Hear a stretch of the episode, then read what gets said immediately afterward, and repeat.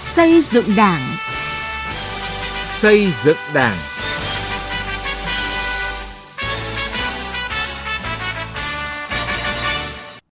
Kính chào quý vị và các bạn. Chương trình xây dựng Đảng hôm nay có những nội dung sau.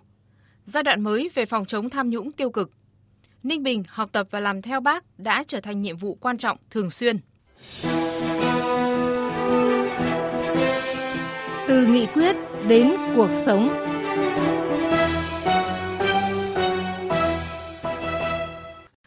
Vị và các bạn, cuộc đấu tranh phòng chống tham nhũng tiêu cực là một chặng đường dài đầy khó khăn, thử thách, nhưng không thể không làm bởi nó ảnh hưởng tới uy tín danh dự của Đảng, của chế độ và của từng đảng viên.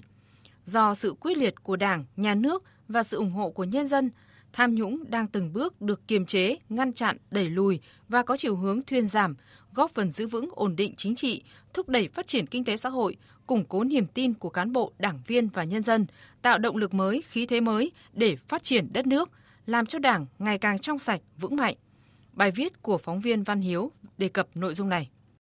Mười năm qua, kể từ khi Ban chỉ đạo Trung ương phòng chống tham nhũng đặt dưới sự lãnh đạo, chỉ đạo trực tiếp của Bộ Chính trị, Ban Bí thư do Tổng Bí thư làm trưởng ban, công tác phòng chống tham nhũng tiêu cực đã được đẩy mạnh, có nhiều điểm đột phá. Nghị quyết chuông 4 khóa 11 về một số vấn đề cấp bách về xây dựng Đảng hiện nay là một dấu mốc rất quan trọng trong công tác xây dựng Đảng nói chung, phòng chống tham nhũng nói riêng, cho thấy quyết tâm chính trị cao hơn, hành động mạnh mẽ hơn, quyết liệt, hiệu quả hơn trên tinh thần kiên quyết, kiên trì, không ngừng nghỉ, không có vùng cấm, không có ngoại lệ. Trong 10 năm, cấp ủy, ủy ban kiểm tra các cấp đã thi hành kỷ luật hơn 2.700 tổ chức đảng, gần 168.000 đảng viên, trong đó có hơn 7.390 đảng viên bị kỷ luật do tham nhũng. Trung ương, Bộ Chính trị, Ban Bí thư, Ủy ban Kiểm tra Trung ương đã kỷ luật hơn 170 cán bộ cấp cao diện Trung ương quản lý, trong đó có 33 ủy viên, nguyên ủy viên Trung ương Đảng, hơn 50 sĩ quan cấp tướng trong lực lượng vũ trang. Theo Tổng Bí thư Nguyễn Phú Trọng, trưởng ban chỉ đạo Trung ương về phòng chống tham nhũng tiêu cực, từ thực tế công tác phòng chống tham nhũng tiêu cực đã rút ra kinh nghiệm hoàn toàn đúng cả về lý luận, thực tiễn và đường lối. Đó là công tác kiểm tra của Đảng phải đi trước một bước. Cứ có dấu hiệu là Ủy ban kiểm tra có quyền vào kiểm tra. Các vụ án, vụ việc đã được xử lý nghiêm minh nhưng cũng rất nhân văn. Tài sản thu hồi lớn, kỷ luật xử lý vài người để cứu muôn người. Tổng Bí thư Nguyễn Phú Trọng khẳng định, cái lớn nhất vẫn là củng cố, tăng thêm niềm tin của nhân dân đối với Đảng, Nhà nước và cả hệ thống chính trị. Công tác phòng chống tham nhũng ấy rất là kiên trì, rất là nhân văn, có lý, có tình, làm rất có bài bản và hết sức thuyết phục. Tôi nói là kỷ luật về đảng làm trước, thì là hành chính làm tiếp theo, rồi hình sự làm thứ ba. Gần như thành lý luận về cái phòng chống tham nhũng của chúng ta rồi đấy. Nhưng trước kia làm tương nó không được như thế đâu tương đối dối. Thành một cái bài học tới một cái quan trọng nữa là để một cái bài học chung để răn đe cảnh tỉnh cảnh báo những người khác đừng đi vào cái vết xe đổ ấy. Cái này nói mãi rồi chứ không phải là thích thú gì với kỷ luật đồng chí đồng đội của mình. Thậm chí rất đau xót nhiều lần tôi nói rồi. Nhưng mà phải buộc phải làm. Nói như bác hồ là thôi cắt bỏ một vài cái cành cây nó sâu mọt để cứu cả cái cây. Chứ nếu không ấy, nó lan ra thì nó rất là nguy hiểm. Nghị quyết và quyết tâm chính trị của Đảng đã được thể chế thành luật, nghị định, thông tư,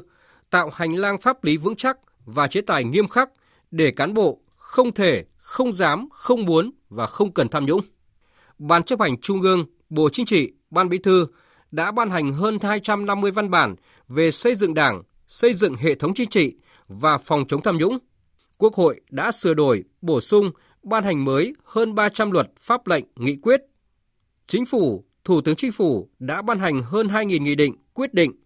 Các bộ ngành, địa phương đã ban hành hàng nghìn văn bản quy phạm pháp luật để kịp thời góp phần phòng ngừa, ngăn chặn và xử lý tham nhũng tiêu cực có hiệu quả. Phó giáo sư tiến sĩ Đỗ Cảnh Thìn, Phó Viện trưởng Viện An ninh Phi truyền thống, Đại học Quốc gia Hà Nội nhận định. Một trong vấn đề rất quan trọng, đòi hỏi phải thực sự liêm chính. Trong những vụ án vừa rồi, xử lý hàng loạt những cán bộ sai phạm, tôi cho rằng là và cũng như dư luận xã hội cho rằng các cơ quan tư pháp này rất bản lĩnh, rất công tâm, rất liêm chính và họ cũng có nghiệp vụ rất cao. Đấy cũng chính là giúp cho củng cố cái niềm tin à, của nhân dân đối với đảng, đối với nhà nước, đối với các con bảo vệ pháp luật và làm cho cái cuộc đấu tranh chống tham nhũng của chúng ta dù khó khăn, còn nhiều gian khổ nhưng nhất định sẽ phải thắng lợi. Nhiều chuyên gia cũng cho rằng chống tham nhũng tiêu cực là công việc đòi hỏi sự thống nhất từ trung ương đến địa phương. Từ thực tế này, sau hội nghị lần thứ 5 Ban chấp hành Trung ương Đảng khóa 13 đã thống nhất với chủ trương thành lập Ban chỉ đạo cấp tỉnh về phòng chống tham nhũng tiêu cực, thì thành phố Hà Nội là địa phương đầu tiên cụ thể hóa nghị quyết. Tiếp theo đó, nhiều địa phương đã và đang thành lập ban chỉ đạo theo đúng tinh thần của đề án. Đây được xem là một trong những giải pháp căn cơ và hữu hiệu để khắc phục triệt đề tình trạng trên nóng dưới lạnh. Bởi không có giải pháp nào nhanh hơn, tốt hơn để chấm dứt tình trạng này bằng việc giải quyết vấn đề tại chỗ. Tổng Bí thư Nguyễn Phú Trọng, trưởng ban chỉ đạo Trung ương phòng chống tham nhũng tiêu cực nhận định, Ban chỉ đạo cấp tỉnh sẽ mở rộng phạm vi hoạt động của Ban chỉ đạo Trung ương, đáp ứng yêu cầu sát với thực tiễn của từng địa phương, tạo ra một bước tiến rất quan trọng, đưa cuộc chiến chống tham nhũng tiêu cực lên một tầng nấc mới theo đúng tinh thần trên dưới đồng lòng, dọc ngang thông suốt. Tổng Bí thư Nguyễn Phú Trọng nhấn mạnh. Lần này Trung ương còn quyết định thành lập Ban chỉ đạo Trung ương phòng chống tham nhũng cấp tỉnh. Khi chúng ta thành lập Ban chỉ đạo phòng chống tham nhũng cấp tỉnh, cấp thành phố mà lần trước tôi nói là cứ anh nào trong ban chỉ đạo này mà vi phạm thì xử lý trước. Phải chọn người cho đúng quan trọng vẫn là công tác cán bộ. Nó liên quan chẳng chịt với nhau. Thì hiện nay trong cả nước gần như là đã thành lập hết rồi sở dĩ chúng ta sẽ có cái hội nghị tổng kết 10 năm công tác phòng chống tham nhũng ấy, để chính là bồi dưỡng cho cái ban chỉ đạo phòng chống tham nhũng cấp tỉnh như này cũng phải làm theo cách thống nhất từ trên trung ương xuống đến địa phương. Tôi nói là phải có bài. Là vì thế là phải thuộc bài, phải làm đúng vai là vì thế cái ban chỉ đạo phòng chống tham nhũng này là nó giúp cho cấp ủy, cho chính quyền làm tham mưu để mà giải quyết những cái việc liên quan đến phòng chống tham nhũng. Đây không phải chỉ là chống, mà đây là phòng nữa cơ mà. Với chủ trương chính sách phòng, một cái chính sách thế nào để anh không thể, không dám, không cần, không muốn tham nhũng? Cả một cơ chế có hệ thống như thế. Anh cũng hy vọng là sắp tới nó sẽ có một cái giai đoạn phát triển mới có tiến bộ hơn về công tác đấu tranh phòng chống tham nhũng có thể khẳng định đấu tranh phòng chống tham nhũng tiêu cực lãng phí tiếp tục được đẩy mạnh hơn nữa quyết liệt hơn nữa và sẽ hiệu quả hơn nữa với những giải pháp mới mang tính đột phá, đem lại niềm tin trong cán bộ, đảng viên và nhân dân, được nhân dân ủng hộ, cộng đồng quốc tế ghi nhận. Nói cách khác, chính kết quả rất quan trọng này đã làm thất bại mọi toan tính, hòng phủ nhận công cuộc chống tham nhũng tiêu cực và sâu xa hơn là hòng phủ nhận vai trò lãnh đạo đất nước của Đảng ta. Học tập và làm theo bác.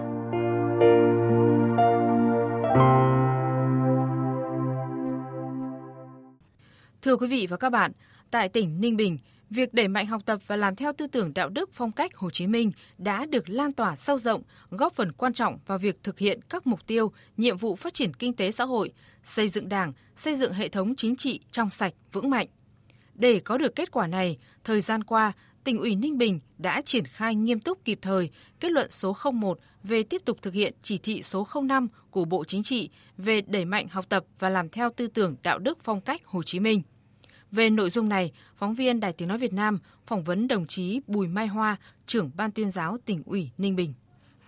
Thưa đồng chí, thời gian qua thì việc triển khai thực hiện kết luận số 01 của Bộ Chính trị đã được tỉnh Ninh Bình thực hiện như thế nào? Ngay sau khi Bộ Chính trị ban hành kết luận 01, Ban Thường vụ tỉnh ủy đã tổ chức quán triệt triển khai kết luận 01 của Bộ Chính trị tới toàn thể cán bộ chủ chốt của tỉnh và Ban Thường vụ cũng ban hành kế hoạch số 37 về việc thực hiện kết luận số 01 của Bộ Chính trị xác định rõ mục đích yêu cầu, những nội dung chủ yếu cần thực hiện, cơ quan phụ trách từng nhiệm vụ và lộ trình thực hiện trong từng năm.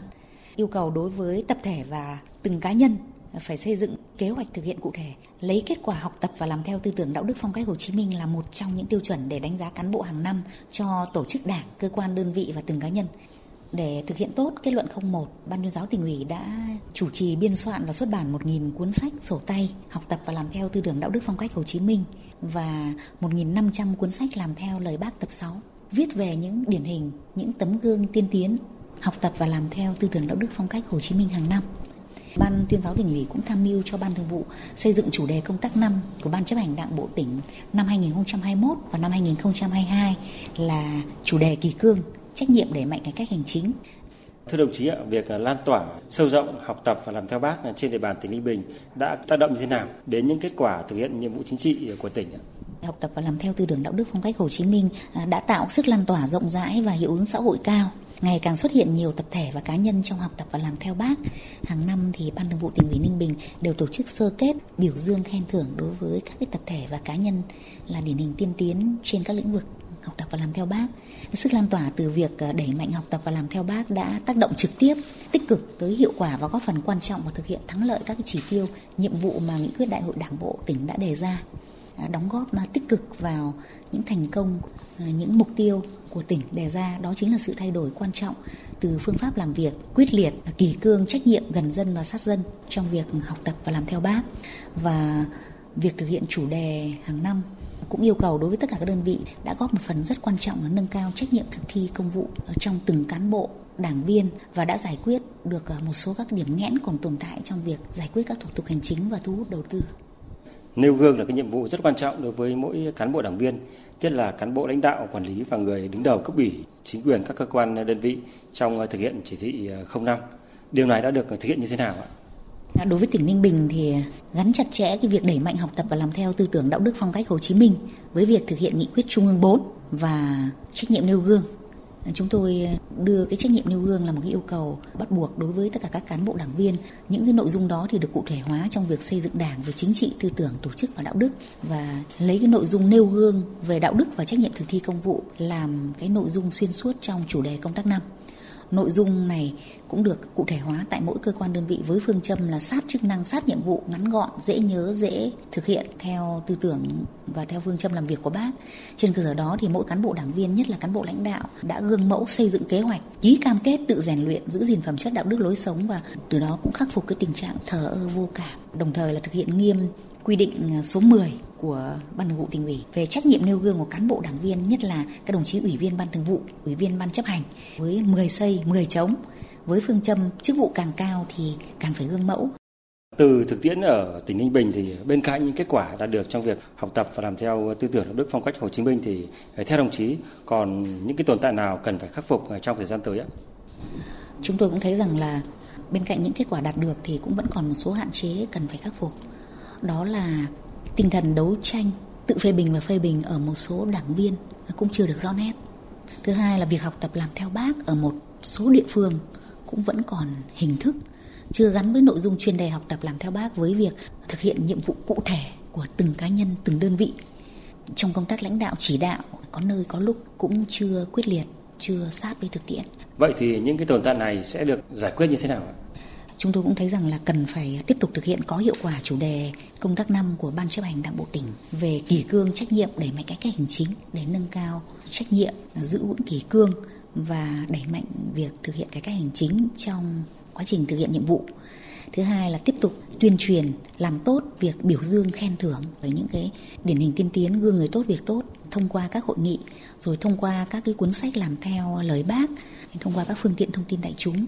để lan tỏa ngày càng nhiều những tấm gương điển hình tiên tiến trong nhân dân và trong xã hội. Xin trân trọng cảm ơn đồng chí ạ. Chương trình xây dựng Đảng hôm nay xin dừng tại đây. Chương trình do biên tập viên Quang Chính biên soạn. Xin chào và hẹn gặp lại quý vị và các bạn trong các chương trình sau.